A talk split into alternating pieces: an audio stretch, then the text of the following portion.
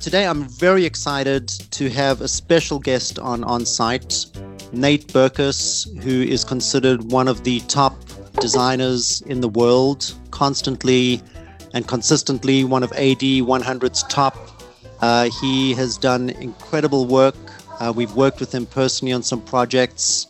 One of our top agents, Emily Beare, has sold him and Jeremiah and his family a couple of homes. And it's a great honor to have you on the podcast today, Nate. Thanks for joining us. Thank you. And I, I have to say, Emily Beare is not only, in our family's opinion, the best real estate broker in Manhattan, but um, is also a, a, dear and incredible friend. And um, she even helped us navigate some real estate issues that we had in Los Angeles, just in terms of like emotional support. We were like, we just need to call Emily. She knows how to do everything everywhere. It's fine. I couldn't agree more. Um, yeah, I mean, she's an incredible asset to core the company and just a great human being as well. I'm going to start there with the first question, which I really never sure. ask. It's a little bit selfish of me, but how important is it to have a great real estate agent in the process of uh, finding a home? Jeremiah and I, in fact, our our townhouse that Emily sold to us just recently was just ran in in, in Architectural Digest, and I humbly and openly said to the writer of that story, I will never be a person who calls anything a forever home again because my husband and I have moved probably 15 times in the seven years that we've been married. And I would say 95% of those transactions were handled by Emily, um, many of them going on at the exact same time, selling two or three places to move into one upgraded place and then selling that to find something that Emily found for us off market. You know, I look at all these ads for sort of representing yourself selling your own home, and I think of all the mistakes that we would have made had we not been under the guidance of Emily Beare or a talented real estate broker. You know, I, I used to say I would never cut my own hair, I would never list my own house. Well, now during this pandemic, I've cut my own hair, but I would still never list, list my own house. I don't know which is more difficult. I think cutting your hair might be more difficult, but um, kudos to you. Um, and thanks for that plug. Um, just for the record, I did not pay Nate or set that up at all. That was uh, purely spur of the moment. So, you know, being a real estate agent is an entrepreneurial business, right? You don't have anyone kind of telling you where to go. You've kind of be, have to be very self-driven, motivated, and I think your line of work there is some similarities. You know, creativity. Um, you started your own firm, your your firm when you were 24 years old. I did, yeah. So you were young and foolish, or how? What, what happened? I was young. I was unaware of, I think, how difficult and how many things need to be done to properly run a business. But I'm grateful that I didn't know what I didn't know then because I think, you know, the the timing is right for people to start small businesses, to start businesses that really reflect their passion. I think we all love when we when we see people out in the world and you know that they're doing the exact thing professionally that brings them joy, it kind of seeps into every interaction, um, whether with clients or suppliers or vendors. And, you know, at 24 years old, I didn't want to work for anybody else. I've never really loved being on anyone's schedule. I used to work for an auction house. That was my first real job based in Chicago. Uh, I'll never forget the sort of house rule was every Monday morning there was a meeting at 8 a.m. And if you were late to that meeting, the owner of the company charged you five bucks. And I was, you know, in my early 20s and thinking, wow, like if I have to give them five bucks every week, I can't take a taxi to work that day. and and every Monday without fail, I would walk in with a five dollar bill in my hand because it just was so hard for me to to stick to someone else's timeline. So I really right. started the business because I wanted to work for myself. I grew up around design. My mother was an interior designer um, when I was a child. So, you know, I was constantly helping her carry wall covering books and things like that. And more importantly, I was taught at a really young age the value of finding beautiful, either vintage or antique things to create a room that had depth and soul and felt storied and felt assembled over time And though my mother and I have vastly different design styles, I grew up around old things, things that had been rediscovered, repurposed, reinvented. And I think that that was also a huge motivation for me at 24 to say, you know what, I, I think I can do this.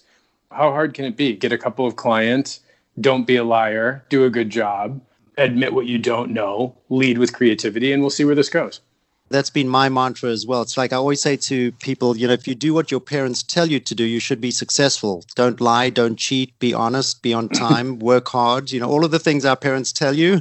exactly. All Follow the playground rules. Yeah. All the playground rules. Exactly so let me ask you do you think being a great designer is something that is learned or do you think you intrinsically have it and it's genetics and you're just born with this god-given talent almost like you know because I, I, think being a great designer is more of an art than a craft or maybe it's a combination of both what are your thoughts on that i would never want to discourage anyone out there listening to us right now sean who has a true passion for design and the truth of the matter is that the industry is broken into all different echelons, not that different from residential or commercial real estate. I mean, there's the people sort of who are at the top of their game and they're recognized for their creativity and they're recognized for their talent and do incredibly spectacular interiors that you know as other designers you look at and think wow how was that concept born from someone's just pure creativity and then there's a lot of people who call themselves decorators or designers, and they sort of see an image and they replicate that image, and they've got decent taste and they're able to pick some paint colors that match, but it's not pushing the envelope, pushing the industry forward. And for me now at 48 years old, having had the company for 25 years, I do think that design is inherent. I do think that it's it may not be genetic, but I do think that it's something that is a skill set that you can improve upon through education and experience, but you sort of either have it or you don't. I always, you know, I used to feel bad saying that out loud, but I, I, I also like if you gave me a bag of noodles and a pot and some water, I would be like staring at it for three hours. Like I, I truly like I can't do anything but what I know how to do well. And, you know, I think that that's okay. I think that that's what is so beautiful about society and beautiful about people that we all, I wish we all had the opportunity to truly do what we're good at and do what we enjoy. But, um, you know, I don't, I don't make dinner for my family because they would just, there would be a revolt. no, but you do make beautiful homes and you do make environments that f- make someone feel a certain way in a very positive way. So, what is that process like for you? You know, forget about you and Jeremiah and your family, because I think designing for yourself, you kind of know what you want, and it's a very personal thing. Mm-hmm. when you have a client who hires you for a project, what is your process? How do you start? Because you almost have a blank slate, and then what does that look like? Well, you never really have a blank slate any designer worth their salt knows which questions to ask in an initial meeting or at the beginning of a project. And those questions range from who do you aspire to be? What images or what places have you seen that resonated with you? What is the absolute fantasy of how you'd like to live in terms of color and shapes and styles and references or places to or countries that sort of have always intrigued you and then a good designer is able to take that information and figure out how to do something wonderful within a re- realistic budget or time frame or within the confines the client sets for that relationship. The process though is has always been as interesting to me as the ideas. I was a sociology major in college and i had a sociology and french degree. Looking back on that it was like arguably useless, but at the time, what am I going to do with that? I'm going to, you know, read Susan Faludi and then translate it into French for, you know, it was just like a very weird um, thing to study, although it was mm-hmm. riveting mm-hmm. to me. And as a designer over all these years, I've spent so much time utilizing everything I learned about sociology, everything I learned about how people operate, everything I learned about how to anticipate people's priorities or hot buttons or how they might be feeling. And the French has come in really handy as well because I can pick up a phone and call an antiques dealer in, in France and have an honest conversation about the provenance of something and figure out how to bypass you know some ridiculously expensive global shipping option so it's you know it's it's also been really helpful in that way but i think the process in and of itself is you get sort of the nuts and bolts from the client and then it's your job to amaze them it's your job to get them excited and by excited they have to feel connected and understand the why and i've always felt in business and in life if you can't explain why you're telling somebody to buy something or why you're suggesting something then you really don't have any business suggesting it. So, how much of your design inspiration comes from your inspiration as opposed to the client's inspiration that they're trying to channel through you as their vision of what their place should be and what their home should look like? I would say probably the initial 50% of what the client shares with us goes into account while we're assembling our very first design presentation. And that 50% is really important.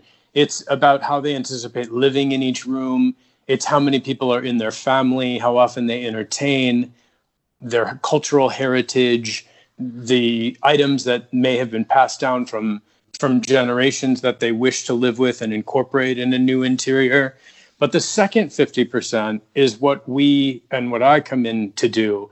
And that is to take that information and use 25 years of vision, travel, experience, ideas, creativity, different dealers from around the world, different people that make things from around the world, whether it's embroidery for a wall covering or a dining chair or pottery, and educate the client and say like we're you know we're going to hold hands and go through this process together. And you may have never heard of this this bavarian dishware company or porcelain company but i want you to know about it because some of the things that you're leaning towards feels like this is what you should be eating your dinner off of every night and so that process that exploration of, of form and color and provenance and style and influence is that second 50%. And that's, I think, where the magic comes in. I mean, you've worked around the globe on projects almost everywhere in the world. How much does the place you're working influence the ultimate design of what you're coming up with and finishing as an end product? And which is your favorite city to work in, and why is it your favorite city? My favorite city to work in is probably Manhattan because it's just so complicated to get anything done. And I feel like once you master that or come as close to mastering the rules of how to do a renovation, a good renovation, or install a great design in, in, in New York City, when you get a big job at a suburban house in Florida, it feels like you've been invited to the fair to like relax, right? chill out. You know, it's, so you you like the, just, the challenge of Manhattan? You I love, love the challenge? challenge of Manhattan. I love the architecture of Manhattan. I love the surprise when you get off the elevator and walk into this incredible space that doesn't look like it could be there. I love when you I was on your Instagram the other day and I was looking at I think it was a penthouse on Barclay Street and it's the sort of Beaux-Arts kind of soaring ceiling. And I have a couple of clients like that right now in Manhattan that that have this like incredible incredible spaces and 30 foot high windows and you're just like wow that's what it looks like up here. This is phenomenal. So new york for me has always been about the mystery and the architecture and you know sort of modern life going on in in some in some very old places and i think that that's fascinating in terms of where i've worked around the world and what's been challenging about that our philosophy is to use many old things in every interior.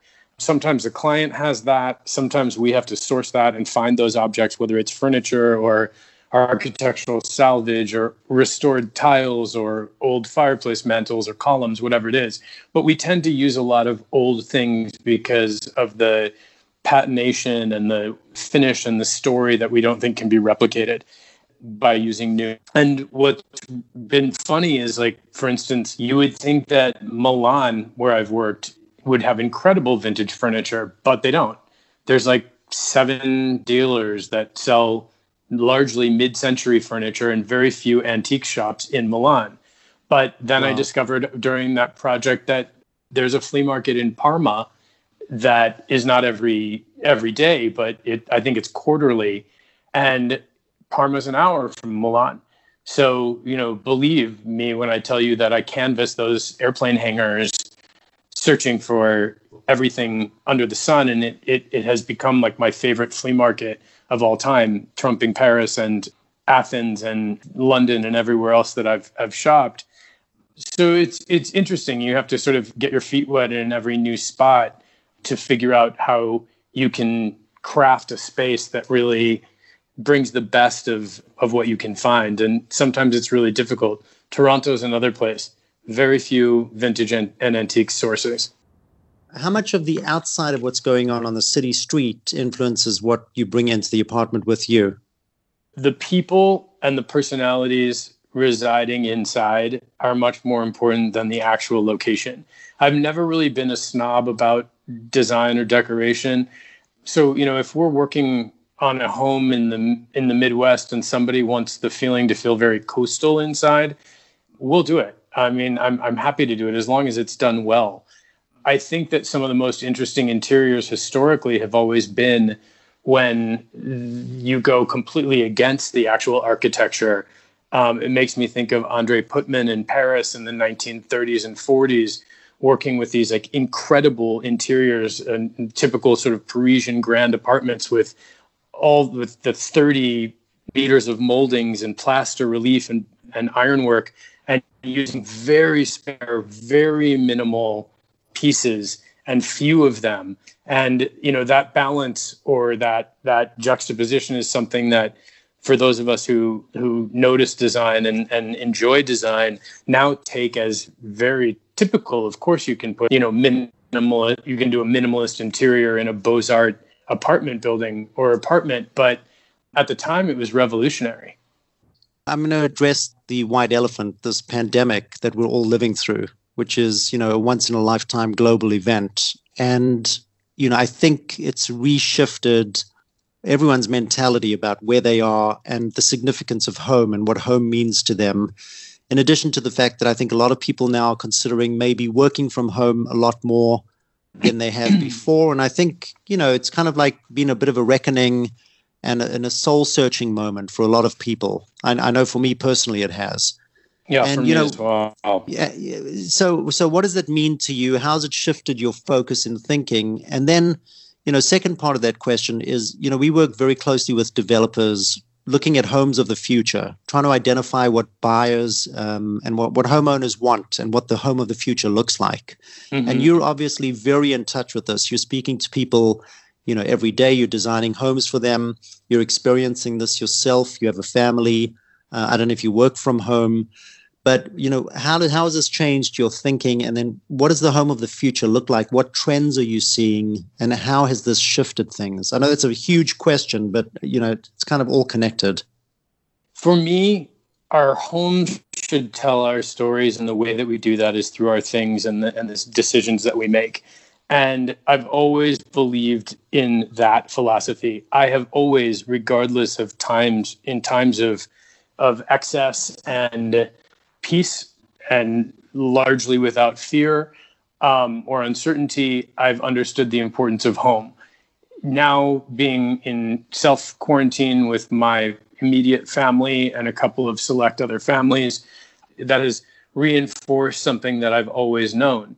Our homes really matter. They've always mattered. The the way we live, the way our homes rise up to greet us, the way that they protect us, the way that our memories are captured, the scuff marks on the table, the marks on the countertop, the memories attached to that, the objects that our eyes land on when our, our eyes travel our spaces should be things that remind us of who we are and what's important to us and the places that we've been and the people that we love and the places that we aspire to go. And so this pandemic, I think, has done almost exactly what 9 11 did in terms of the design community and the importance of, of home. um, you know, after 9/11 happened, I remember bringing my entire team over to my home in Chicago at the time and saying to them, "It's over." You know, we work in a superfluous business. We sell fabrics and sofas. No one's going to care about anything being pretty. Everybody is absolutely in shock. I can't see our company, you know, ever recovering from from something like this. And I've never been more wrong for the exact reasons that you just listed. Everyone was home. International travel was was really not on the table for for most people. Non-necessary travel was people were opting out of taking vacations. And what happened was is they were staying home and they were looking around and they were hopefully appreciating the things that had been done well and knowing that other things could be better. And my firm and I are are seeing that now start to shift because we have clients calling us and saying, you know how we said we never really it didn't really matter those two guest rooms in our home or that extra that spare room. Well, do you think that we could work on that remotely together because we've had nonstop people over here and we would love to feel better about how that space looks. Or that library that we created all the custom millwork for that originally just had a sort of a decorative desk in the center of it. Now we're redoing things so that it becomes a soft place to land. It becomes a little lighter, a little happier, a little brighter because the client's spending eight hours a day in there on the phone or on the computer. So there's going to be a lot of changes in design. I think it's a terrific time for people who love design to sort of hang out a shingle and say, hey, friends have asked me to help out with this, and now I'd like to actually transition into doing this for real. I think for me and for my firm and for some of the other established firms, keep the creativity up, keep the research going, keep the imagery going back and forth between team members, keep the inspiration flowing and moving and that energy moving, because um, I think that we're going to be in another big moment where the focus on home is, has has never been more important. And and do you see one particular trend that we should pay attention to? Like, is it like the home office? You know, I mean, how many Zoom calls? I don't know how many you've had, but I've had like ten. Oh, yeah. You know, just this week where I've had like noise and interruption, and you know, and yeah. like my background, and it's you know, whereas it, this thing may be more ingrained in my future, I'd want that set up a little bit differently? I think that because we're spending so much time at home and have spent so much time at home, we're really becoming much more practical about how we're using our space. And the questions that we're starting to receive from clients are sort of did we need that like super fancy room that's 80% of our square footage that is for entertaining large groups of people? Or should we redraw this and create a really beautiful parlor or salon and split that room into a couple of different spaces that are you know have iron and glass doors or vintage doors that separate them so that we can sort of use our spaces more practically without sacrificing aesthetic the aesthetics of them? I mean of course now if you ask we have uh, you know several different licensed products that we sell my husband and me and and me with different partnerships. And our our furniture partnership through living spaces in, in on the west coast they're seeing a huge surge in um, the sales of all their home office categories and much less in formal dining room as i'm sure you can imagine. So you know there, there's trends that i think are being dictated to us but i think the most important trend that's really happening right now is that I think the consumer is really finding their voice and finding their confidence about how they want to live. Is there a room in your house you spend more time in than others? You other know, than the other than the me, bedroom, hopefully yeah. you're sleeping, you know, ten hours a night. And uh, yeah, I wish. I'll let you know when that happens, Sean. Um, you know, the, we have a, a sort of a screened-in porch that has become a real sanctuary for us you know, one of the things that is so special is this reconnection to nature, hearing the birds, all the different birds. I usually go on runs in the morning and I take out my headphones for the last sort of quarter mile just so I can hear all the birds. And I have two children under five years old, and as much time as we can spend outdoors, that's actually we're, we're sort of running from our interiors at the moment. But um, we just ch- took our our dining room at our our house out here in Long Island. We just took our table and chairs out and put them in the basement and turned it into a playroom for the children because it's off the kitchen. They really didn't have a place to go where all their things were sort of contained and easily accessed for them. And my husband and I, you know, two in, interior designers who it matters very much to us what our house feels like and looks like, and it's constantly evolving. We were like, yeah, we're going to look at, you know, multicolored plastic till further notice because it's more important that our kids have this space to go where we can kind of monitor them. Wait till they get a couple of years older and you'll start doing the padded walls. Yeah, no, no, please believe me. Exactly. So, you know, I did a, a TED talk where I kind of came up with a concept where I believe that you know everyone can benefit from time where they have nothing to think about where you know i believe that the brain when it's at rest kind of like you know there's a reason why we have our best ideas in the shower. It's because mm-hmm. our conscious mind we're not being reactionary. We're not thinking we're not distracted. It's our mind is let free to kind of think and create and i call it the freedom to jam. Very mm-hmm. much like being a jazz musician kind of when you're in that moment of improvisation. And you know you're you're an artist you know there's four of you in the home You've got two kids you're running both you and your husband are running an incredibly successful business. Do you set up structured time in your day to kind of free up your mind to create? Do you have a system in place where you can help your productivity and creativity? Yes and my husband does too and i actually really admire my husband and i don't admire my own nearly as much. Mine is as you mentioned, my best ideas absolutely come in the shower. Um, so you have two so, hour shower, two hour showers a I day. Do. I just live in the shower. I actually just stepped out of the shower so we could do this interview. I appreciate um, I'm getting, it. I'm, I'm getting right back in. But, You're so um, clean. I'm very, very. I'm your cleanest guest. I would like that on record. but I would, I would say that that's true. And also, I've been sort of a very novice runner for the last 40 years. I don't run fast and I don't run far, but I run consistently. And my best runs are always when I'm thinking about anything but the fact that I'm running. So I can sort through a million different things and come up with a million different ideas when I'm on a run. The third thing for me that is an absolute reset button that my clients have benefited from, and certainly I have, has always been travel. You know, I can be anywhere that's not what I know has always been a huge source of inspiration for me creatively.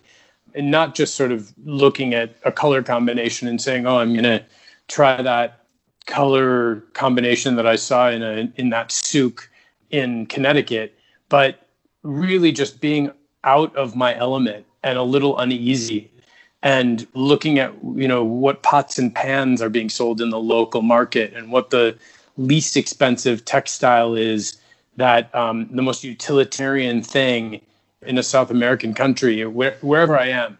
So that's always been a reset button. My husband every morning wakes up before the entire household, goes through the house, lights candles, then sits down by himself without his computer and just sits. And I have watched how incredible that is because I'll be still half asleep and I'll come down the stairs two hours later and he'll have already solved a million things or have like a list of stuff for me to address. And it is always really well thought out and largely very creative. So I wish I had that kind of pull to ceremony um, as he does because mm-hmm. he's very ceremonial in that way, but I don't. Right. But you're in the shower a lot, so that's also good. I, yeah, exactly. Well, I'm running, and then I ha- then you're sort of obliged to shower. Right. True. so, um, who's the one architect on your bucket list you'd you'd want to work with? Maybe John Pawson, because I've never had the opportunity to do uh, work in such a spare, modernist, minimalist exquisitely crafted space as his spaces are. But I tend to like architecture of the past more than I like contemporary or modern architecture. Interesting. I'm, I'm going to see if I can make an introduction. We can work on a project. Um, I would love it. Yeah. Um, yeah, he's amazing. Really, really incredible. Um, understated, quiet, calming. You know, less is more. The devil is in the details, and you know his right. level of attention to detail is incredible. What's, and I've always wondered what a project of John Pawson's would be like if there were just a few elements of ancient materials mixed in, like a really incredible old hearthstone or salvaged stone floors in a foyer or you know something like that even right. old hardware if you could find an old hardware schedule or, or something i just I, I think there's something about that contrapposto like the the mix of the idea of his beautiful plaster or reveals at, at every floor and around every doorway but what would that look like with an 18th century doorknob yeah, sounds beautiful. Also, it kind of reminds me a little bit. I saw there was a building Julian Schnabel did down in the West Village. I don't know if you yeah. ever saw that, but sure, they, they, like, yeah, um, that was also a magnificent project. Um, I don't know what what your description made me think of that for some reason, but there were elements of like simplicity, and then it's when when there was something special, it kind of you your eye wasn't distracted from it. It allowed it to have its moment of yeah. glory yeah. Know, and, and, and it made not it even more powerful. Not that dissimilar than, you know, the work of Axel Vervoordt or, you know, there's definitely people who are out there doing really incredible things. I just, I'm just so drawn to old spaces. I always have been. What's your most valuable item in your home? We've sort of edited in our own way to sort of live with the best things that we can afford. It kind of goes all the way down to like flatware or coffee mugs or napkins, dinner napkins, and and such. But my favorite things sort of always change. I'm kind of an inveterate collector. I'm always sort of buying and selling and and moving things around. But there's an incredibly beautiful, extremely simple chest of drawers by a Swedish designer from the 1930s that we have in the foyer of our home in in the West Village, and um, it is hands down my favorite piece of furniture I've ever owned. I, I stare at how beautifully it was made. Is it the aesthetic or the the memory attached to some association with it, or is it the functionality of it? Or it's, all of it's definitely not the functionality. Don't care because it's you know sort of it holds our like napkin rings and and things for entertaining. Um, it's the simplicity and the craftsmanship, and also um, just how understated it is. It's it's actually quite a valuable piece of furniture, but it's it's so so simple. And a lot of the simple furniture that that people collect the french 1950s the industrialist the post-industrialist furniture that is so expensive uh, jean prouvé and perriand and Mathieu Matégot many of that those pieces which I, I like were designed for schools and factories and you know the the Jeanneret Pierre Jeanneret chair, the wood chair with the cane seat that we see all the time, and it's a beautiful piece of mm-hmm. furniture, was designed for schools and municipal buildings in India.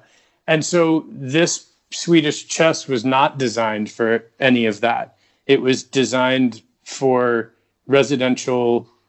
There were very few made, um, and and there's something really beautiful to me about that. So it's a little bit the story of it and the history of right. it mixed with the the form and the fact that you know we also got a really good deal. So that makes me happy. Right. Great. Well you know i'm looking forward to seeing you know what you're doing in the future.